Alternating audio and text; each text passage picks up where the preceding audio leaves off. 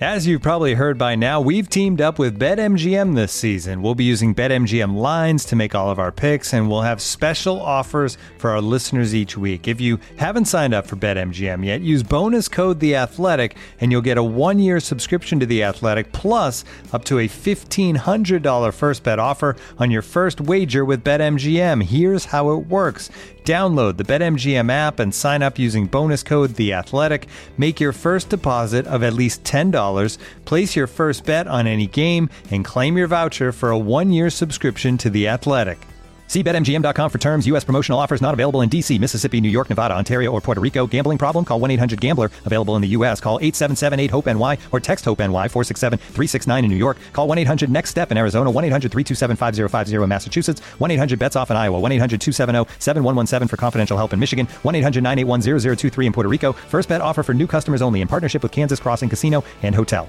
Don't forget, if you haven't signed up for BetMGM yet, use bonus code The Athletic, and you'll get a one-year subscription to The Athletic, plus up to a fifteen hundred dollar first bet offer on your first wager.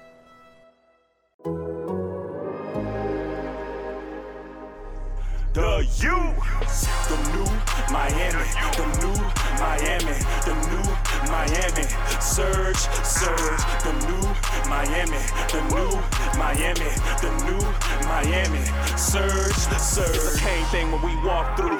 With the U ain't no bark, dude. Straight dog when we bring the fight. Ain't scared of no bright lights. All right, welcome back to the Wide Right Podcast. I'm Manny Navarro, your host and beat writer at The Athletic. And today I've got uh, one co host, not two, because the other co host is ducking me. I don't know what he's up to, uh, Mr. Calvin Harris. But uh, we do have Carlos Ledo, my former co host over at Onside Radio and diehard Miami Hurricanes fan. He's old school. He's got the old school Luther Campbell Hurricanes green jacket, which makes him automatically a guest on the show uh, anytime he wants to come on. How you doing, Carlos? Absolutely. Good, man. And uh, you forget to mention that my middle name is Fresh Kid Ice. That's correct. I did forget to mention that. So, um, you watched the spring game. I was there in person. I came home. I watched it twice on YouTube. And what are your thoughts? I want to get. Let's just get right into it. Uh, I know it's Wednesday, April 21st already. We're probably four days too late to talk about all this stuff, but you know we got a long time before the season starts. So let's review the spring game. What uh, what did you take away? What was your what were you most impressed with? What were you most disappointed with? Well, I think everybody's going to go right to the quarterbacks, and that's you know that's obvious. I think everybody's excited about Jake Garcia. Everybody's excited about TVD. But to me, I, I want to talk about some guys that maybe we hadn't seen before that I saw some some pretty pretty good things out of and some flashes. Uh, specifically, Avantae Avantae Williams. That dude is a beast. Uh, Keyshawn Washington looked good too to me, and Chase Smith looks like a freak athlete, man. And once to me, when you get Keyshawn Washington, Avantae Williams, Chase Smith, and James Williams on the field at the same time, when all those guys are ready to play, that's going to be disgusting. Those guys are incredible athletes. Yeah, I, I, I really uh, agree with that wholeheartedly. I mean, I watched uh, the replay over again, and it's funny on, on Saturday in the stadium, David Furones, who covers the Hurricanes for the Sun Sentinel, he was kind of my wingman, but we were we were tracking defensive stats, and then David Wilson from the Miami Herald was taking care of the offensive stats because that's the way we roll. We we're like a media contingent. We're like a little mob. The three And- amigos. Right. And so since it's a spring game, nobody's going to take official stats for UM. You know, they, they'll come up with whatever they want to share with us later. But we we were we just basically decided, okay, screw it, we're going to do it ourselves. And so I tracked all the tackles, every single defensive stat that I could, even replaying on my phone, you know, to try to try to get back and, and, and just count everything up correctly. And when I finally sat down at home and watched it over again on TV, I said, yeah, to me, the DBs really popped. And, it, and really, it's the way that they played, the physicality that they played with, like Keyshawn Oh, yeah. Washington, the hit that He he, laid out. Yeah. And to me, this is all Travaris Robinson. It's his influence as far as the way that he visualizes the game in the secondary. And so I think, you know, it's hard to take much away from a spring game when you're, you know, playing two coverages and as vanilla as can be because you don't want to show Alabama anything. That's the way Manny Diaz rolls. And you're missing 16 guys, at least 16 guys who are, you know, supposed to be playing in the game.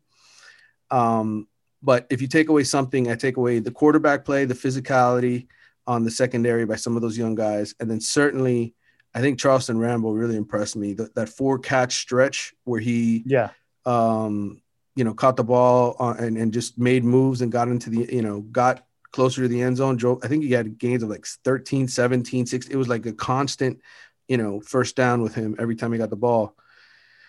It, Which doesn't seem really like impressive. much. Right. Which honestly doesn't seem like much. But when you're coming off a season where the receivers were so inconsistent uh, and the only real d- consistent guy that you had was Mike Harley, and, and really towards the second half of the season, it was Mike Harley having a guy like that that you can go to for games that can get you first downs and having Harley be that guy that he was in the second half of the season adds a new dimension to the office because now you can move the chains and you're not stuck necessarily in third and long all the time, not being able to get get a first down, not be able to move the chains. So Rambo's consistency, I think, is going to be uh, as critical as anything on that offense.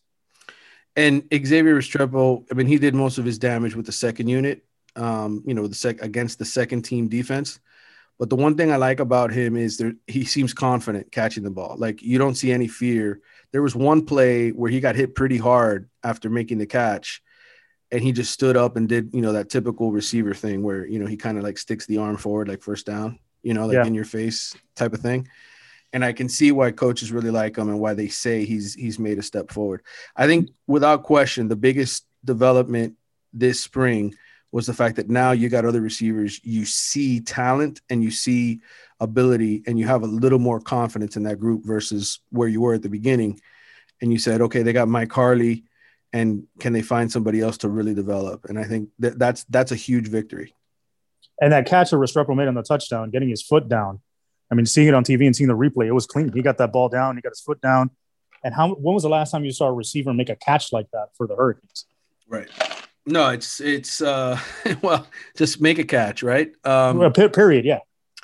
Yeah, Mark Pope and Dee Wiggins. Mark Pope dropped an absolutely disgusting ball, which I sent you the video clip. And if and if you haven't seen it yet and you, and you get a chance to go back and watch it, you know you listen to this podcast, I laughed because if you they kind of panned in the replay to the to the defensive sideline, you can see Tyrique Stevenson like flipping his helmet and disgust. And, and him and, and Mark Pope were teammates, of course, at Southridge, but it was just one of those yeah. moments where, hey, it's not just us who get pissed off every time Mark Pope drops a ball. like it's the people around them, yeah. buddies. Um, it was it was pretty hilarious. He did bounce back and played better, right? He put up the best numbers in terms of yardage. Uh, I think he had yeah, but I mean, again, he's he's he's not doing it against the type of coverage that gave him the most trouble last year. Right. When they and were he, in his face, had to go downfield and make a catch with somebody on him. Right. I mean, that's where he had his difficulty. Right. And, and and most of those catches were against the second team defense, which is where he was playing. I mean, the second team offense. Um, a, a couple of other observations. Um, I, you know, it was hard to tell how good the linebackers really are because they didn't run the ball a ton, right? I yeah. mean, uh, I think Cameron Harris had four carries, and I think Jaylan Knighton had seven or eight or whatever it was. Um, so to me, you know, we're sitting here wondering about the run defense. Are they going to be better on run defense? I think it's big that Keontra Smith is at weak side linebacker and that he's running with the first team. Him and Corey Flagg were the two first team linebackers. And the one thing I like about Keontra is he's a very, very disciplined, solid open field tackler. Now, you know, he's going to have to put on weight to play that position against Alabama, probably like 20 more pounds at least. But from what I saw of him in limited action, he was able to bring down Jaylan Knighton, and that's not an easy thing to do. Yeah, that was a great open field tackle. Yeah, it was two of them. It was back to back plays actually, one on a run, one on a catch. And I'm not saying Miami solved its linebacker situation by any stretch, but I certainly feel like okay, you talk about somebody moving positions. That was a good decision to move him to weak side linebacker because he played a ton in the box at Chaminade and you can see he's got natural ability there. Yeah, and I think what's going to help him is, I mean, if you're going to be a smaller linebacker, you need defensive tackles to occupy the offensive line and get in the backfield to be able to run free and make plays. And hopefully, when Nesta comes back, he and John Ford can do that, and Jared Harrison Hunte and Jordan Miller can make those types of plays in the backfield and keep guys off Keontra for him to roam around and make plays. Um, Corey Flagg is a middle linebacker, or whoever the middle linebacker may be, is probably going to have to do more filling and taking on doubles, whereas Keontra could, could use his speed or, and move around and, and uh, make plays. And hopefully that's the case. And speaking about John Ford, he, he had a couple plays where he looked good. You know, he pushed the, he pushed the, uh, the line of scrimmage back a couple times. He looked okay. But I mean, I, to me, he just doesn't look as dominant as they need him to be. and hopefully having Nesta next to him will, will help that in the fall. Yeah, I mean, look, the one thing I will say is statistically speaking, and again, we didn't get a chance to watch the first two scrimmages, but I will say this the first team defense, like you didn't see guys, the running backs blow up. I mean, yes, Jaylan Knighton scored on a 27 yard touchdown run uh, against the first team defense, but what you didn't see were like them gashing the first team defense. Right. And I don't know how much of that is Manny Diaz, you know, just in terms of coaching guys up to be in better positions, teaching the defensive line how to do a better job at. I don't know what it is, but at least in these scrimmages, you didn't have guys running all over them. Yeah, absolutely. And that that long run that Jaylan Knighton had, Avantae Williams came in like a rocket and missed him, and that's how he broke. Yeah, and he injured DJ Ivey on that play, uh, just kind of playing with reckless abandon, which is why you heard Manny in the post game conference, uh, press conference, say that you know these young young safeties and DBs are talented, but they're wild, you know, because yeah, they're trying to make big hits and whatnot. Um, yeah, the cornerback play is interesting. Um, Tyreek Isaiah Stevens, Dunson was pretty pretty physical too.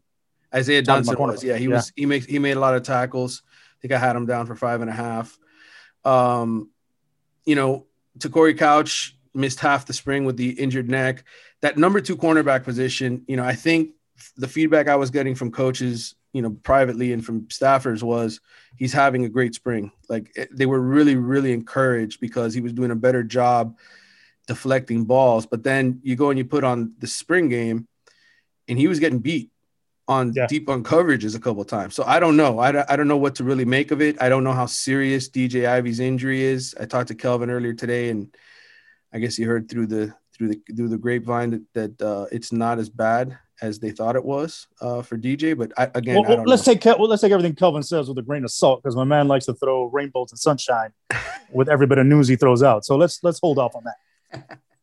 Looking for an assist with your credit card, but can't get a hold of anyone? Luckily, with 24 7 US based live customer service from Discover, everyone has the option to talk to a real person anytime, day or night.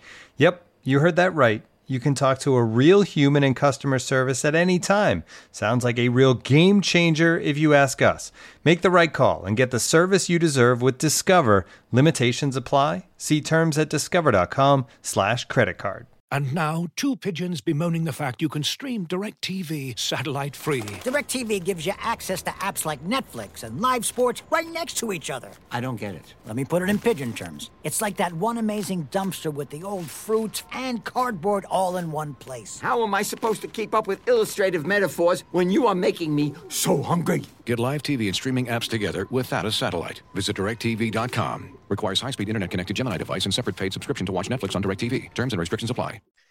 Um, it, there was a lengthy list of injuries, right? I mean, there there were a lot of guys who missed, but again, for for the fans who worry about that kind of stuff, I'll say this: there's a long time from from now until kickoff. Okay, I mean, it's it's April 21st as we're recording this now. You got another four months, man, before we even you know are in the middle of fall practices. So, I think um, I think they're going to have time to recover and get healthy.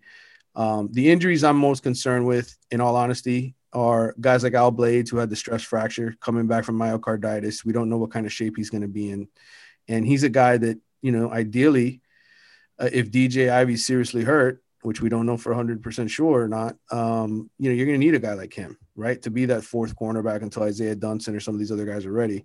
Yeah. So that that's plus he's a veteran with with lots of game experience under his belt.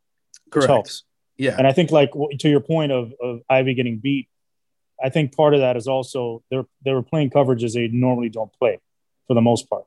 I think yeah, moving forward, they're going to be a man to man type team, and they were playing a lot of cover two, cover four.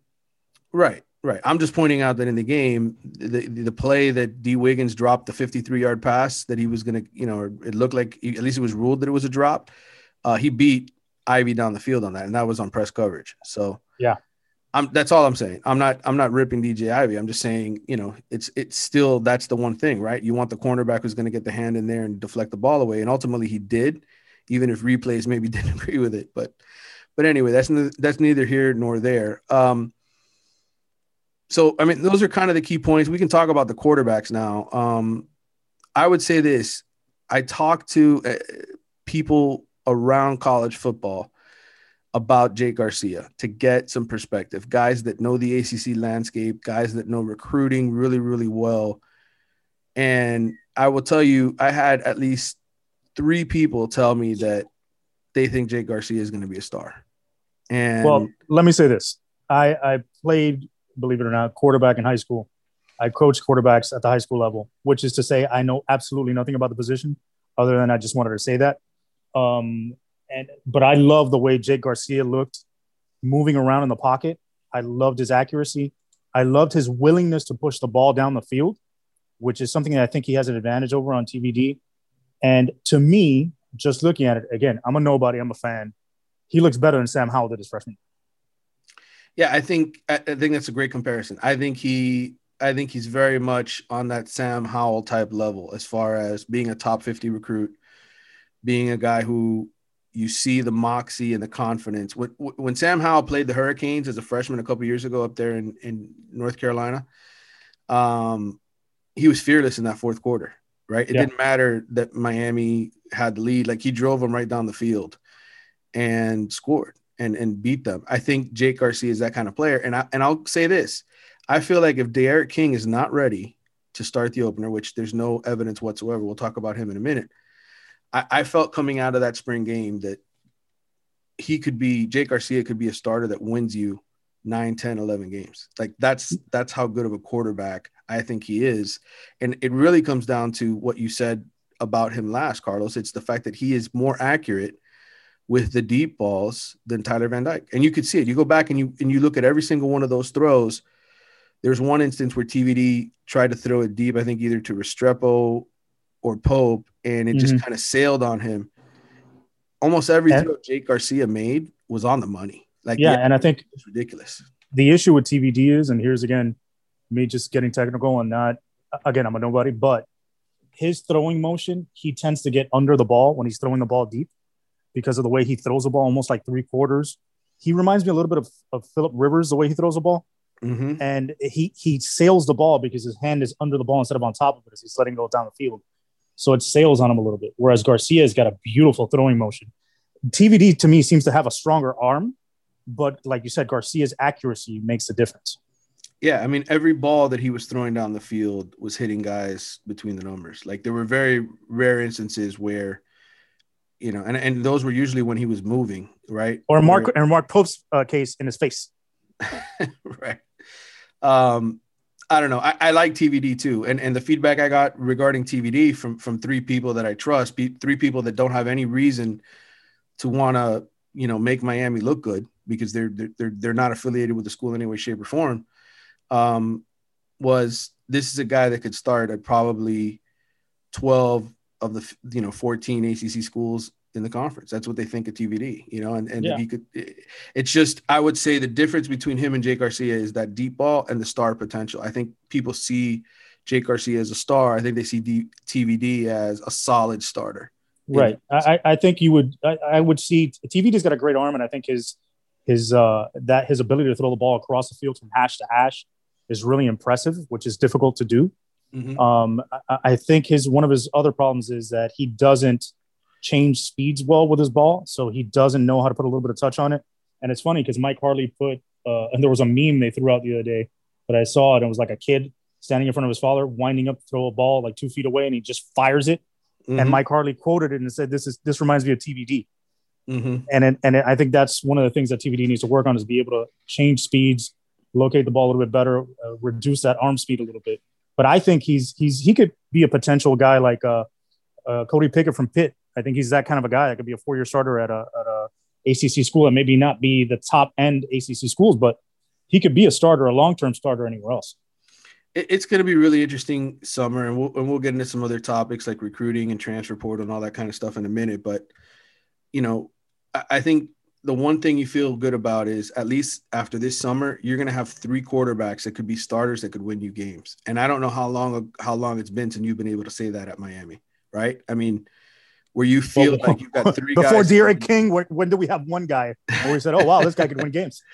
Well, I mean, I think you probably have to go all the way back to uh, you know when when Vinny and and Kosar and and and all those guys were on the same roster, right? Way back when. I don't know. I mean, maybe Erickson and Torretta and those guys in the And the- Walsh, yeah.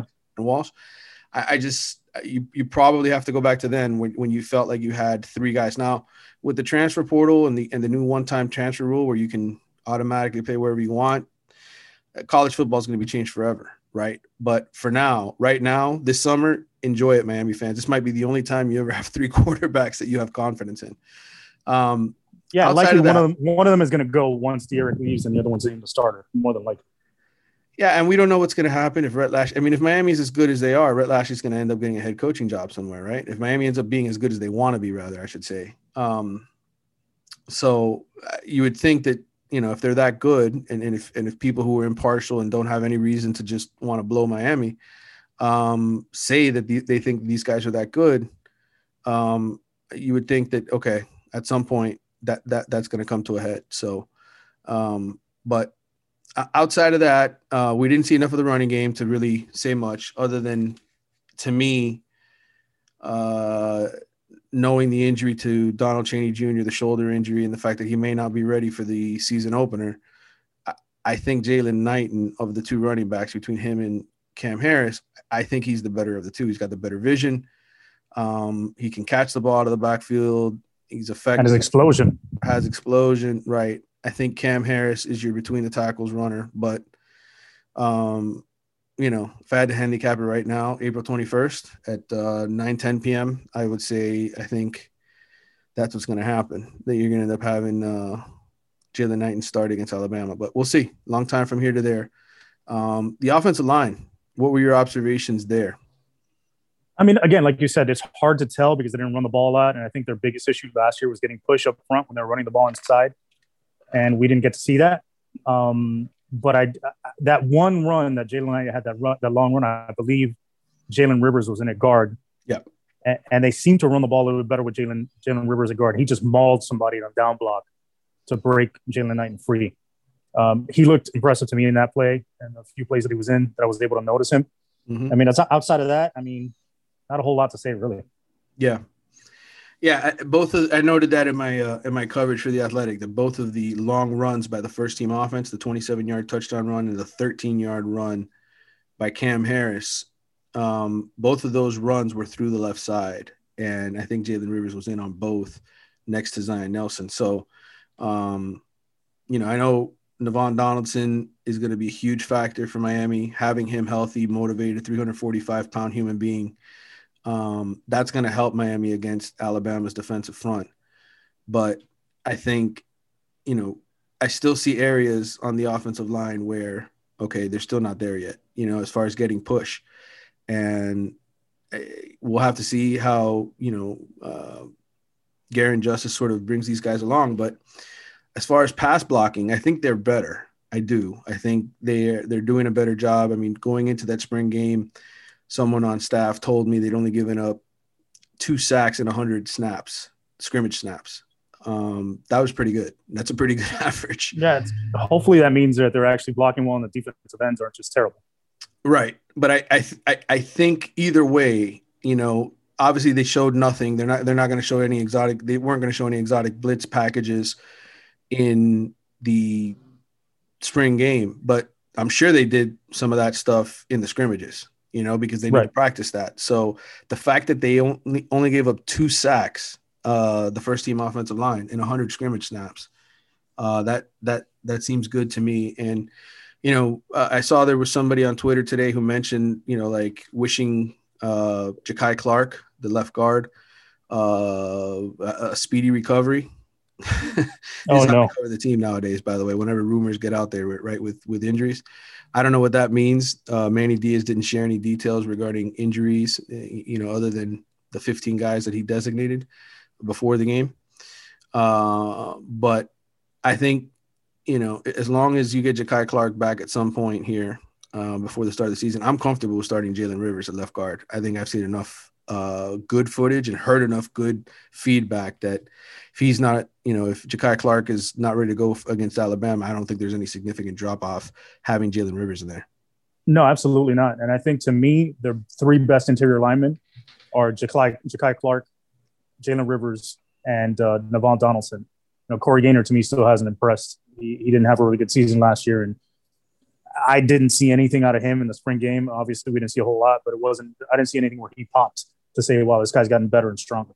Right. And if Kelvin was on right now, he'd be yelling and screaming and say, "That's not true. Corey is a uh, much better player than that." And you know what? Um, Corey's the next Brett Romberg. You're going to see it next year. uh, the PFF disagrees, uh, and they're not the final say all. But you know, I think I think most people can see with their own eyes. Uh, you know, I was going to give you homework, and I totally forgot about that. I was going to ask you to look at the PFF number because this is what I do since I don't have a subscription and you do. Uh-huh. I'm kind of like that dude that bums a Netflix password off his buddy, right? So I can watch all the shows I want for free. Right. Um, I wanted to see DJ Scaife last year at tackle, what his PFF numbers were, and what Jarrid Williams' PFF number was last year, and compare the two. Okay. Now, no pressure to do it right now. We can keep talking with the show. Yeah, I, I can do it for you. Um, let me call it up right here. Miami pass blocking grades, right? Or, or just blocking grades in general. Yeah, just blocking grades in general. About? Yeah. Re- repeat. Who is it that you want to know? Who do you want me to compare? DJ Scaife in uh, was it 19, I guess, uh, when he was at tackle, and then last year uh, Jarrid Williams. Well, I can tell you off the top of my head, I know Jarrid Williams put up better numbers. Um, all right, here's what we have for Jarrid Williams. Okay, last year he lined up for 727 snaps at right tackle for Miami, graded out at 69.8 for an overall offensive grade. His pass blocking was close to, to 80%, 79.7, which if you're in the green and he's in a, in a very nice color green there, that means he was good as far as pass blocking. Run blocking was, you know, yellow, which is average, 63.4. Um, and I can tell you from looking at, uh, let's see some other things here as far as uh, run blocking here for what they have for our boy here. All right. Run blocking. Uh, Jarrid Williams graded out 63.4. Again, that's yellow. So that's what they have from there. All right. So, um, and I think they may give us um, pressures allowed, etc. So let's see here. Must be pretty good if he was almost 80. All right, here we go. Uh, pressures allowed. Um, all right, DJ Scaife at guard allowed 17 pressures last year in 472 pass blocking snaps. Zion Nelson was next with 12 in 355 snaps, and then Jarrid Williams 10 pressures, two sacks in 380 no 418 snaps. So 10 so to remember that 10 pressures, two sacks mm-hmm. in 418 pass blocking snaps. Let me go back to 2019 now and take a look at our boy DJ Scaife. DJ Scaife played 521 snaps, gave up three sacks and 23 pressures. Wow. Yeah. So uh I don't know, man. And he like graded out at 70.2, so a higher grade for Jared for Jared Campbell. But I, have been told from conversations I've had with with staff members that he, you know, DJ had a really, really good camp, you know, and he wasn't giving up sacks. So um, you know, I don't know what's going to happen with Jarrid Williams. He's coming back for his uh, 16th season at Miami, right? Um, yeah. His son is currently a, a recruit. He's going to be a senior this year.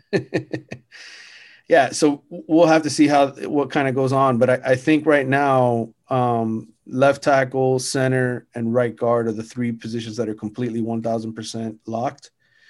And I would say right tackle and left guard are the two positions that'll drift into um, the fall where you still have questions. But if, if, if Jarrid Williams and he didn't play in the spring game, you know, no no disclosed reasons by Miami. Yeah, it's kind of a mystery there. Um, I would think the thinking I was told was that they would share that position, that Scaife and Jarrid Williams would share that position, and Clark and Jalen Rivers would share left guard. That that was the plan. Those seven guys sort of rotating um, on the offensive line with potentially an eighth uh, if somebody else were to emerge. So that's what I got for you as far as offensive line is concerned. Um, defensive line, uh, I was impressed by DeAndre Johnson, who missed, you know, basically 10 spring practices because he was dealing with COVID protocols. He had two and a half tackles for loss, including a sack, the, the, the safety where he beat John Campbell, uh, the backup left uh, tackle, to get to uh, Jake Garcia. I know it was just a spring game. I know it was vanilla, all that kind of stuff, but I, I thought he moved pretty well. Yeah, he looks big. He looks athletic. He looks like he has the potential to be a, a good defensive end. And again, I think it's going to be it's, it's hard to tell now because of the COVID protocol and how he got into camp late, what he's really going to be. But I think eventually he could be a solid defensive end. I don't think I don't think they have anybody on the roster. It's going to be obviously Jaelan Phillips, a Greg Rousseau, or anything like that. But if you can get a guy that's solid, you know, maybe a, a Chad Chad Thomas type, somebody that could be solid and, and maybe spread the wealth a little bit along the defensive line in terms of sacks, I think they'll be fine. Yeah, and and it's kind of a mystery. You know, Jahfari Harvey wasn't really talked about at all during camp, and yet he started uh, the spring game. Didn't really produce any tackles for loss or big plays. Um, you know, he's the guy that they were really high on uh, coming out of last year, and it was kind of surprising that you know we didn't hear more about him. So that was a little disappointing. Yeah. Um, Cam Williams. I, yeah, Cam Williams uh, got hurt. He looked okay. Right. Before the injury. And now, two pigeons bemoaning the fact you can stream DirecTV satellite free. DirecTV gives you access to apps like Netflix and live sports right next to each other. I don't get it. Let me put it in pigeon terms. It's like that one amazing dumpster with the old fruits and cardboard all in one place. How am I supposed to keep up with illustrative metaphors when you are making me so hungry? Get live TV and streaming apps together without a satellite. Visit DirecTV.com. Requires high-speed internet-connected Gemini device and separate paid subscription to watch Netflix on DirecTV. Terms and restrictions apply. Yeah, I, I don't know. I think it's going to be, you know, basically what I've, what my understanding is going to be a four man sort of rotation, and, and you're going to see a lot of these snaps split evenly. And then if somebody gets hot, you know, they'll go with the, with that guy. But I think, you know, it's good to see Zach McCloud will actually be able to give him something. Um, I don't know how great he's going to be, but I think he'll at least be around to, to, to help. Um, that was necessary. Um, but I would say this: you're right. I, I, don't think there's an elite guy right now who's popping for them. Yeah, and I think you can bring Zach McCloud in on on obvious pass rush downs. So it could be a Trent Harris type, a, a Demetrius Jackson type, one of those guys mm-hmm. that rotates in on specialist on, on special pass downs. One guy that made an impressive play to me was Elijah Roberts, where they threw that screen to Xavier Restrepo and he chased him down and made an open field tackle. And that was that was pretty impressive. Right, right, no doubt. Um, I think we fit every main position, right? We didn't skip anything. Uh, so I came out with a top 50 player list, as I mentioned earlier, and you know, talked to those scouts. Did you get a chance to see my list and any any uh any ones that you disagreed with? I mean, I, to- I told you what I thought when you talked to me about off off air. I think your list was okay. I thought it was solid. Um, I think everybody's ranked where they should be more or less. You know, you could always move a guy up and down a little bit here and there, but I think the point of your list is how many of these guys that are coming back that you know uh, we're counting on that have returned for another year are on that top 10 top 15 and we could say oh wow these guys are really going to be impressive come the fall. I don't think there's that many. Yeah i mean it's a lot of younger guys. It, it is. I mean I, I feel like the one takeaway i got from the spring game was i like a lot of their young players. Like I, I, I see a different mentality. I see a different mindset a different level of confidence uh, and skill um, I don't know how much we talked about Keyshawn Smith, but that touchdown catch, and I oh, told yeah. you about it. You hadn't seen the game yet. Uh, I told you about it over the weekend. Like just the pivot that he made, catching that ball to get into the end. I'm not talking about the deep throw that he that he did late in the game against. No, the, the quick curl that he caught the hitch and he just turned it into a touchdown. Yeah, like that kind of explosion, those kind of hips. We really haven't seen that from a Miami receiver in a while. And he also did it. He also had a similar catch on the sideline where he turned it up the sideline and just looked really explosive. Right. We haven't seen that in a long, long time here. And I think uh, I think it was Kane's Legacy uh, that I follow on Twitter did a side by side and showed a play where Andre Johnson did something similar. Mm-hmm. And it's like, wow, it, it looked very, very uh, similar to, to what Dre used to do when catching a hitch, just taking it upfield and getting, getting past everybody. Yeah, I, feel again. I started off saying this. I feel much better about the wide receivers than I did at the start of camp. Um, I feel better about the quarterback situation than I did at the start of camp. I don't feel better about the defensive end situation, and I don't feel completely confident linebackers served. I would say those are the takeaways for me from the entire spring. Right.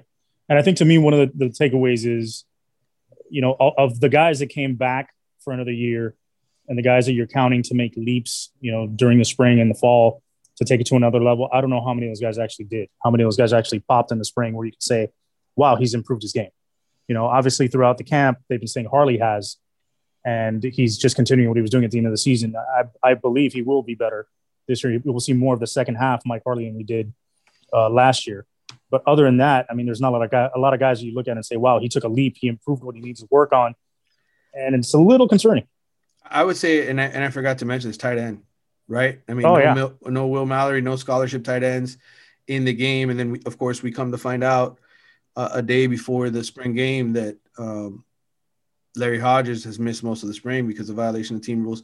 Turned out not to be a serious issue. He got pulled over with some, I think, less than 20 ounces, uh, uh, 20 grams of weed, and uh, and a concealed weapon that didn't belong to him. But uh, it doesn't look like he's getting kicked off the team. Two Um, concealed weapons. Right. Um, it, it doesn't look like it's too serious. Otherwise, he would have been kicked off the team already. So I think he's going to survive that. But Yeah, it charges was were dropped already, so he's good. what's that? The charges were dropped already. Right. So I- think I think you know TBD. Right. We'll we'll have to see what happens here with with the tight end position, but. You know, it's an important spring in terms of replacing Brevin Jordan and, and what Rhett Lashlee loves to do, which is those two tight end sets. So I, I- don't know. I don't. Elijah Arroyo still got to get healthy. He's still got to learn the system. He's still got to build chemistry with D'Eriq King. Uh, to me, you know, I don't know Kahlil, if Kahlil Brantley's going to be, you know, able to physically be that kind of a guy that you count on right away. Right. Um, but it's a little scary that you're probably going to count on two freshmen behind Will Mallory and Kahlil Brantley and Elijah Arroyo, as talented as they may be. You would have hoped that maybe uh, you know Dominic Mammarelli could step in there for a little bit, or Larry Hodges, if he's on the team, could have stepped in there a little bit. It's it's a little concerning. One thing we can certainly say, Miami will have the best special teams unit in the ACC next year. I mean, Oh yeah, Andres Borregales is every bit the guy I heard he was uh, from from people who'd been coaching him. Um, you know, 52 yard field goal, 44, 43 inside the stadium, six for six on field goals inside the stadium uh, at Hard Rock. So the kid's not afraid of playing in that environment, and he can kick them through the upright. So that's great to know. Lou Hedley's back. He had a nice punt, went out of bounds at the two yard line. Interesting to note that uh, Tyrique Stevenson. Um, Restrepo and Rambo were the guys mainly used in punt and kickoff type situations. And the one thing Jonathan Patke, the special teams coordinator, has always said is he considers the punt return job not a punt returner, but the punt catcher. And Right. it, it's important that those guys just hold on to the ball, which is why Mark Pope obviously is no longer doing it that. anymore. Right. that's not the guy you want doing that. No, but it looks like Stevenson will probably be the punt return guy, and then you could see Restrepo and Rambo um, on kickoffs. So we'll see. We'll see how it shakes out uh, come the fall, man. But overall, some good things to take away from the spring. Some questions to take away from the spring. Do we move on to other subjects now, Carlos? You ready to move on? You got anything else to say? I think I think one thing to point out that Mhm. you, because of your list and what we talked about with the younger guys being the guys that seem to be more talented, hmm I think a lot of people are focusing on beating Alabama. I don't think the end game should be so much beating Alabama, because to me, I think this roster, at least the the starters and the contributors, are going to look a bit different towards the end of the year than they do at the beginning of the year, because these young guys are going to work themselves in and they may be taking people's jobs. Because Manny's going to say, "Listen, we got a window here. These are the best players, regardless of what their age is. They need to be on the field." Right.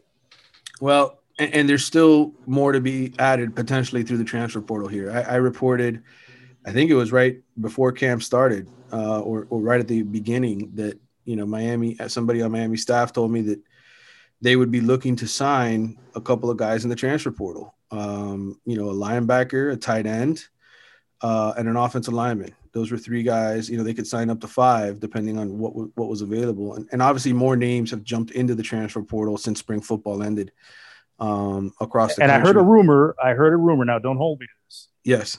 That uh, Lieutenant Chekov from the Starship Enterprise was spotted in the Hecht Center, and he's been working on beaming people in. well, it's funny. In the middle of the spring game Saturday, as I was sitting there, somebody sent me a DM on Twitter saying, Juwan Mitchell, linebacker, Texas. He wants to come to Miami. Ask Diaz if he's interested. And I would I would share it with the world to prove that this happened Saturday, but I'm not giving up my source. So um, turns out that's accurate. Miami is looking at Juwan Mitchell. He's a 6'1, 230 pound linebacker from Texas. Uh, out of or not from Texas, but played for the Texas Longhorns, started 13 games. He's from Newark, New Jersey. Um, a guy who made the Big 12 commissioner's honor roll. Uh, so from a character perspective, he, he got good grades, certainly. Um, led the team with 62 tackles last season, four and a half for loss, one quarterback hurry, one pass breakup, and one fumble recovery. Um, that was in 2020. And in 2019, he started five games, uh, logged 39 tackles. So is a guy that knows how to wrap up.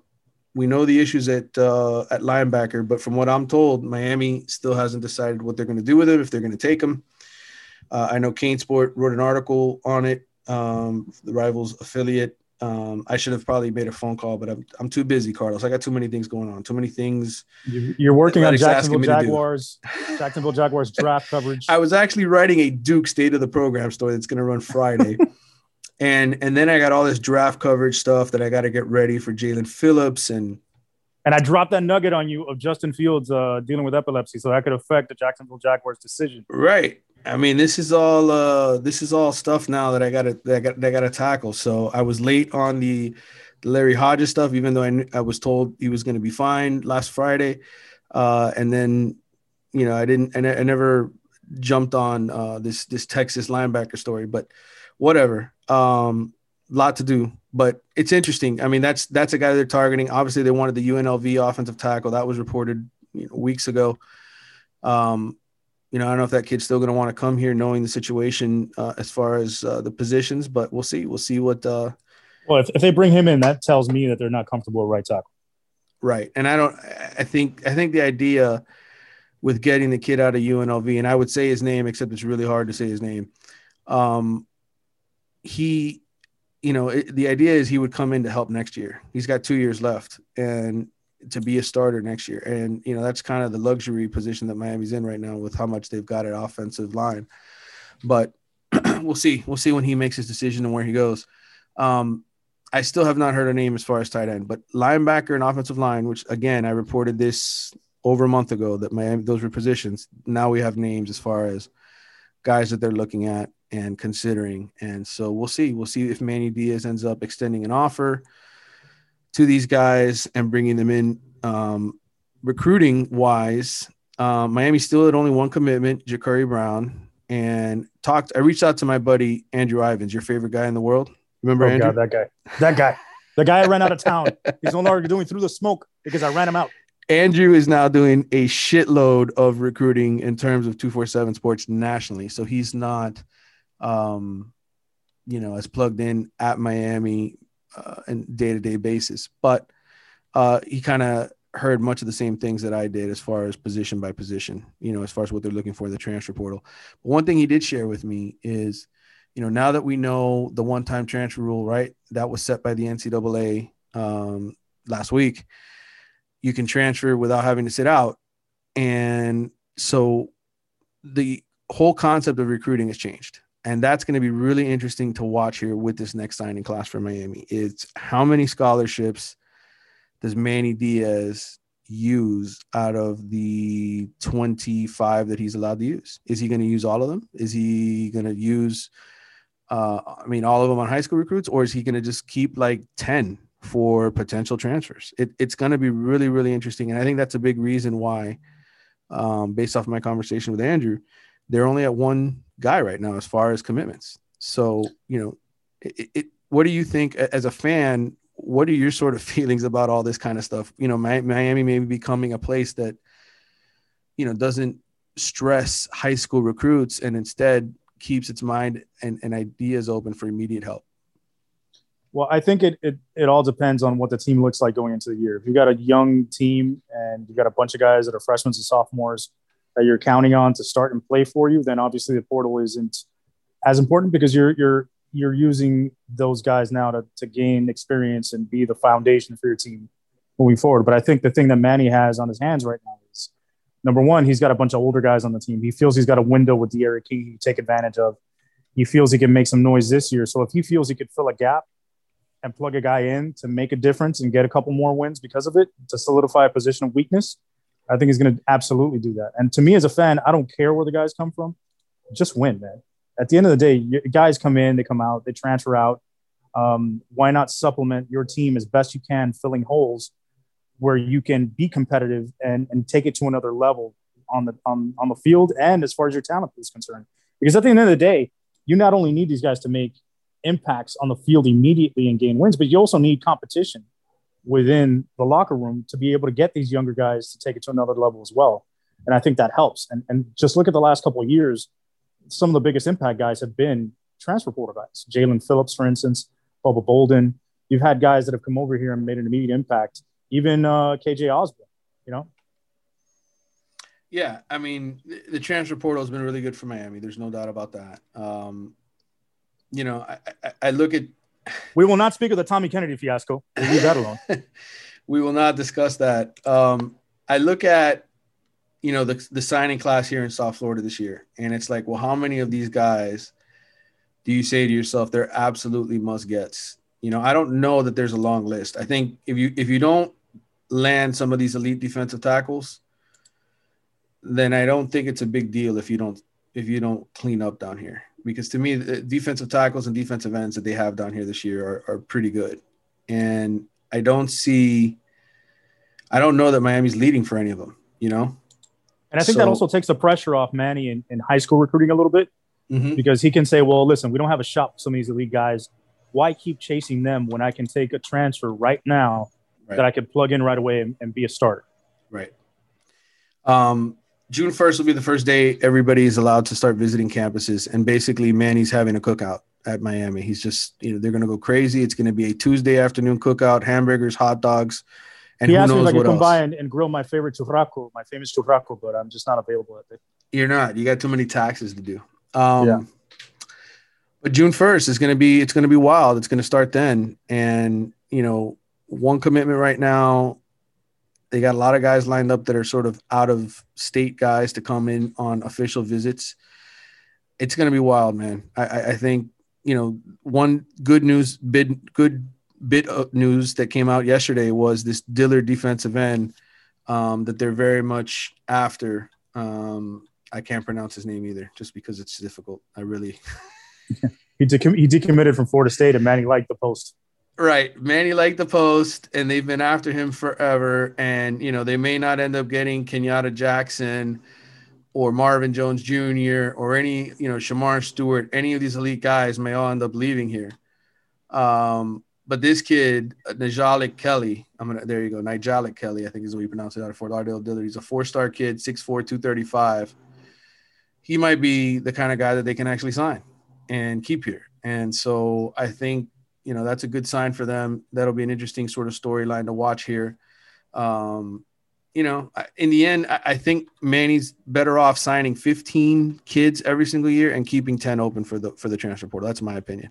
I, I wow. think it's really only worth it for 15 kids every year. Yeah, I mean, at 15 kids that you really want, that you really know you have a shot at, kids that you can many, develop. Right. And how many years have we sat here and looked at, you know, on signing day, them chasing guys and being played with for them to at the last minute have the rug pulled out from under them. I mean, it's not worth doing that anymore.